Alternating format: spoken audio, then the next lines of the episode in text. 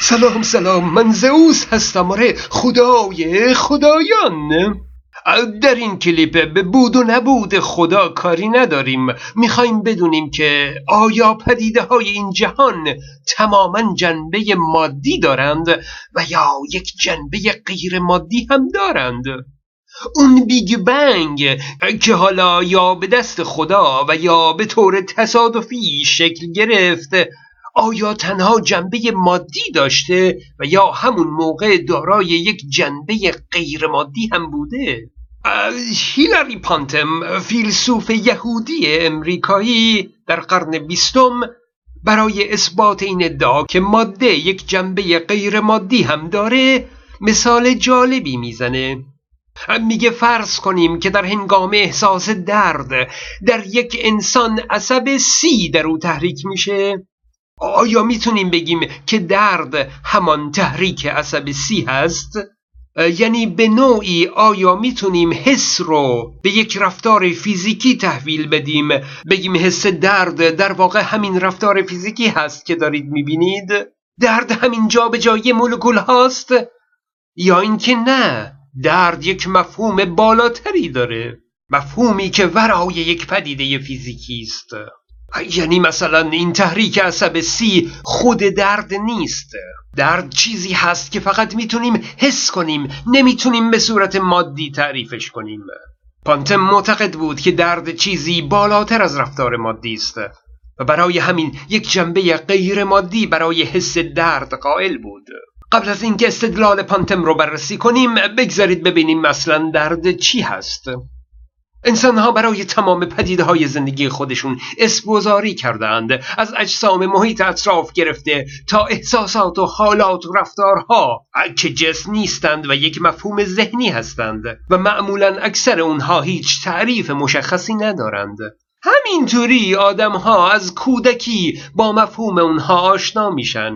حتی مفهوم اون اسمها در ذهن همگان یکی نیست. و این باعث میشه تا بیان یک تعریف واضحی از اون مفاهیم بسیار مشکل بشه. مثلا بیماری، سلامتی، خشم، درد، خنده، گریه، خارش، سوزش، عشق، تحمل هاوش هیچ کدوم تعریف جامع و کاملی ندارند. البته معمولا بشر نیازی به تعریف اونها هم نداره. همینطوری مردم با مفاهیم اونها آشنا هستند و همین برای ارتباط انسانها کافیه. نیازی به تعریف دقیق اونها نیست. به طور کلی این نکته مهمه. که اگه بگیم یک موضوع به طور فیزیکی تعریف نشده به این معنا نیست که اون موضوع اصلا به طور فیزیکی قابل تعریف نیست. و از این نتیجه بگیریم که لابد یک وجود غیر مادی هم در اون موضوع بوده. نه اصلا. بلکه به این معناست که لابد نیازی نبوده که اون رو به صورت فیزیکی تعریف کنیم. هر کس خودش در طول تجربه زندگیش مفهومی از این کلمات درک کرده و فکر می‌کنه که از اونجا که تجربه خودش بوده کسی نمی‌تونه اون رو درک کنه مگر اینکه او هم دقیقا همون تجربیات رو داشته باشه. اگه بچه شما از شما بپرسه که بابا برق گرفتگی یعنی چی؟ خب در جواب به او میگید بابا جون باید یک بار برق تو رو بگیره تا بفهمی برق گرفتگی یعنی چی؟ توی کتابا نمیشه تجربه برق گرفتگی رو نوشت. این بدان معنا نیست که پس برق گرفتگی یک جنبه غیر مادی داره نه. خب گفتیم که هر کسی درد رو در وجود خودش تجربه کرده و تجربیات همه هم یکسان نیست. خب ما درد رو یک رفتار بیرونی انسان نمی‌دونیم بلکه اون رو یک تغییر و یک حس درونی می‌دونیم. انسان در مورد خودش درد را از درون حس می‌کنه اما در مورد دیگر انسان ها از رفتار بیرونی اونها می‌خواد پی ببره که اونها درد دارند یا نه. یعنی برای هر انسان شیوه تشخیص درد در خودش و دیگران متفاوت هست و اگه قرار یک درد به طور کلی تعریف بشه. نباید بر اساس تشخیص درد در اون یک نفر باشه بلکه باید بر اساس یک چیز مشترک در درد همه انسان ها تعریف بشه. این بدان معنا نیست که درد اون یک نفر قابل تعریف نیست و یا درد اون یک نفر جنبه غیر مادی داره نه. بلکه اون یک نفر درد خودش رو از کودکی به روش دیگه ای درک کرده. او مثل کسی میمونه که در کلاس های زبان چند تا زبان خارجی یاد می‌گیره اما زبان مادری خودش رو به روش دیگه ای از کودکی یاد گرفته. که اون روش در کلاس ها آموزش داده نمیشه. این بدان معنا نیست که نمیشه از اون روش آموزش داد. و به این معنا نیست که لابد زبان مادری یک جنبه غیر مادی داشته نه. بلکه به این معناست که بهترین شیوه آموزش در کلاس های زبان اون روش آموختن زبان مادری نیست فقط. برای درد بهترین تعریف چیزی هست که قابل مشاهده باشه قابل اندازه گیری باشه و جامع و همگانی باشه. گفتیم که هر کس درد خودش رو به روش دیگه ای درک می‌کنه و می‌تونه اون رو منحصر به فرد بدونه. با این حساب درد شما همون درد دیگری نیست بلکه فقط تشابه اسمی داره و هر دو درد نامیده میشه. اما با مفاهیم متفاوت ذهنی اون وقت باز اون درد که به طور فیزیکی تعریف شده اون همون درد با مفهوم درون ذهن شما نیست بلکه دردی است برای همه انسان ها محققان متوجه شدند که در هنگام احساس درد در ناحیه آهیانه مغز انسان یک تحریک عصبی رخ میده و میشه از وجود اون تحریک عصبی پی ببریم که واقعا درد وجود داره یا نه. اما حالا آیا میشه گفت که این تحریک عصبی مغز همون درده؟ یعنی آیا چیزی که ما اون رو یک مفهوم ذهنی می‌دونستیم حالا معلوم شده که یک تغییر فیزیکی بوده؟ اگه منطقی بخوایم نگاه کنیم در منطق ریاضی تنها وقتی شما می‌تونید بگید آ همان بی هست که آ همواره بی رو نتیجه بده و بی هم همواره آ رو نتیجه بده خب آزمایش می‌کنیم به پای یک انسان ضربه می‌زنیم و درد ایجاد می‌کنیم. می‌بینیم که اون تحریک آهیانه مغز در او رخ میده. بعد میزان درد رو با ضربه یواشتر یا محکمتر کم و زیاد می‌کنیم. می‌بینیم که میزان اون تحریک عصبی در مغز کم و زیاد میشه. خب این از این طرف. از طرف دیگه به پای اون انسان ضربه نمی‌زنیم. اما به یک نحوی موجب تحریک اون بخش مغز میشیم. اما مثلا با یک جریان ضعیف برق. اون وقت می‌بینیم که درد ایجاد شده. او احساس درد در پاهاش داره. تحریک عصبی رو زیاد و کم می‌کنیم. می‌بینیم که احساس درد او هم زیاد و کم میشه. و آزمایش آخرین که از تحریک اون ناحیه از مغز جلوگیری می‌کنیم و سپس به پای شخص ضربه می‌زنیم تا درد رو ایجاد کنیم. اما درد ایجاد نمیشه و مشاهده می‌کنیم که در زمان عدم احساس درد بخش آهیانه مغز هم تحریک نمیشه.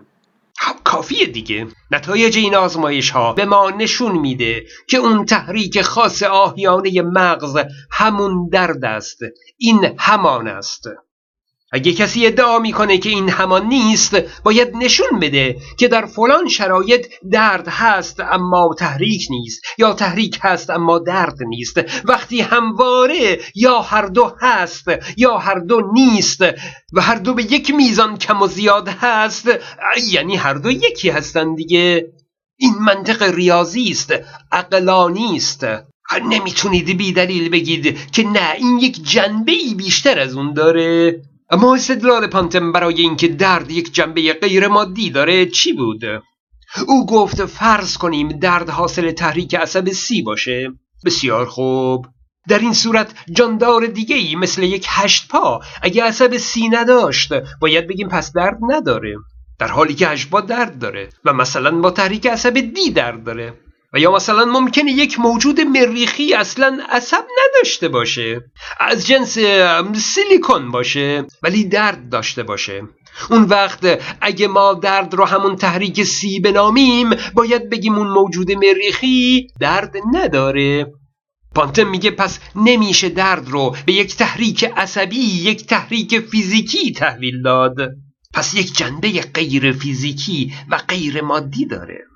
خب واقعیت اینه که چیزی که انسان بهش میگه درد یک تجربه شخصیه و وقتی اون رو تعریف می‌کنه بر اساس ساختار بدن انسان میگه مثلا تحریک عصب سی هست در حیوانات با ساختار بدنی متفاوت. خب تعریف درد هم متفاوت خواهد بود. اصلا مفهوم درد می‌تونه متفاوت باشه. ما نمی‌تونیم با اطمینان بگیم که یک حیوان همون دردی رو حس می‌کنه که یک انسان حس می‌کنه. نه. اون دردها می‌تونن ماهیت متفاوت داشته باشند و فقط در نامگذاری شبیه هم هستند. هر دو درد نامیده میشن فقط. پس درد انسان با درد هشت پا متفاوت هست. یکی نیستند. خلاصه این که وقتی هشت پا عصب سی نداره یعنی درد انسان رو نداره. البته ممکنه حس دیگه ای داشته باشه که بتونیم اون رو درد هشت پا بنامیم. اونها یکی نیستند. و یک موجود مریخی ممکنه حس درد سیلیکونی داشته باشه یا هرچی که اسمش رو بگذارید. اما حس درد از نوع حس انسان رو نداره. اصولا شما چطور می‌خواید پی ببرید که یک موجود مریخی درد داره؟ از رفتارش مثلا به پای او چوب بزنید و او پاش رو جمع کنه آره؟ از کجا می‌دونید که این حرکت واکنش به حس درد هست؟ شاید قلقلکش میاد یا چیزی شبیه اون. اگه یک ربات هم همین کار رو بکنه یعنی با ضربه چوب به پاش اون پاش رو جمع کنه این یعنی اون هم درد کشیده؟ شاید موجود مریخی هم مثل ربات بدون درد این کار رو کرده. همینطوری میگن موجود مریخی که درد داشته باشه. آخه از کجا می‌تونیم بفهمیم که درد داره؟ اگه ما تصور می‌کنیم که یک حیوان درد داره به خاطر شباهت اون به انسان هست. گوشت و پوست و عصب و سلول همونه. میگیم لابد حیوان هم مثل انسان درد داره. ولی مثلا در مورد چمن دیگه شبیه انسان نیست. دیگه نمی‌تونیم تصور کنیم که او هم درد داره. اینه که پاروی اون می‌گذاریم و احساس عذاب وجدان هم نمی کنیم شما از کجا می‌دونید که چمن درد نداره؟ شاید در یک جنبه غیر مادی درد داره. اما هیچ واکنشی نشون نمیده. موضوع اینه که تا شواهدی قابل مشاهده نباشه ما نمی‌تونیم به وجود هیچ حسی پی ببریم. نمی‌تونیم بگیم موجود مریخی درد داره چمن درد داره هشت پا درد داره. مگر اینکه یک تغییر فیزیکی رو ببینیم. و وقتی تغییر فیزیکی رو دیدیم می‌تونیم همون تغییر فیزیکی رو درد اون موجود بنامیم. حق نداریم که بیدلیل جنبه اضافی رو براش در نظر بگیریم. پس نهایتا درد هشت پا همان تحریک عصب دی هست و درد انسان همان تحریک عصب سی. قدری پیچیده شد. مهم نیست. خلاصش اینه که برای هیچ حسی هیچ جنبه غیر مادی مشاهده نشده و اگه مشاهده بشه دیگه غیر مادی نیست چون مشاهده شده. و اگه مشاهده نشه هیچ جوری نمیشه به وجودش پی برد. پس باور به اون میشه خرافات. فیسبوک من رو هم فراموش نکنید. من زوز هستم.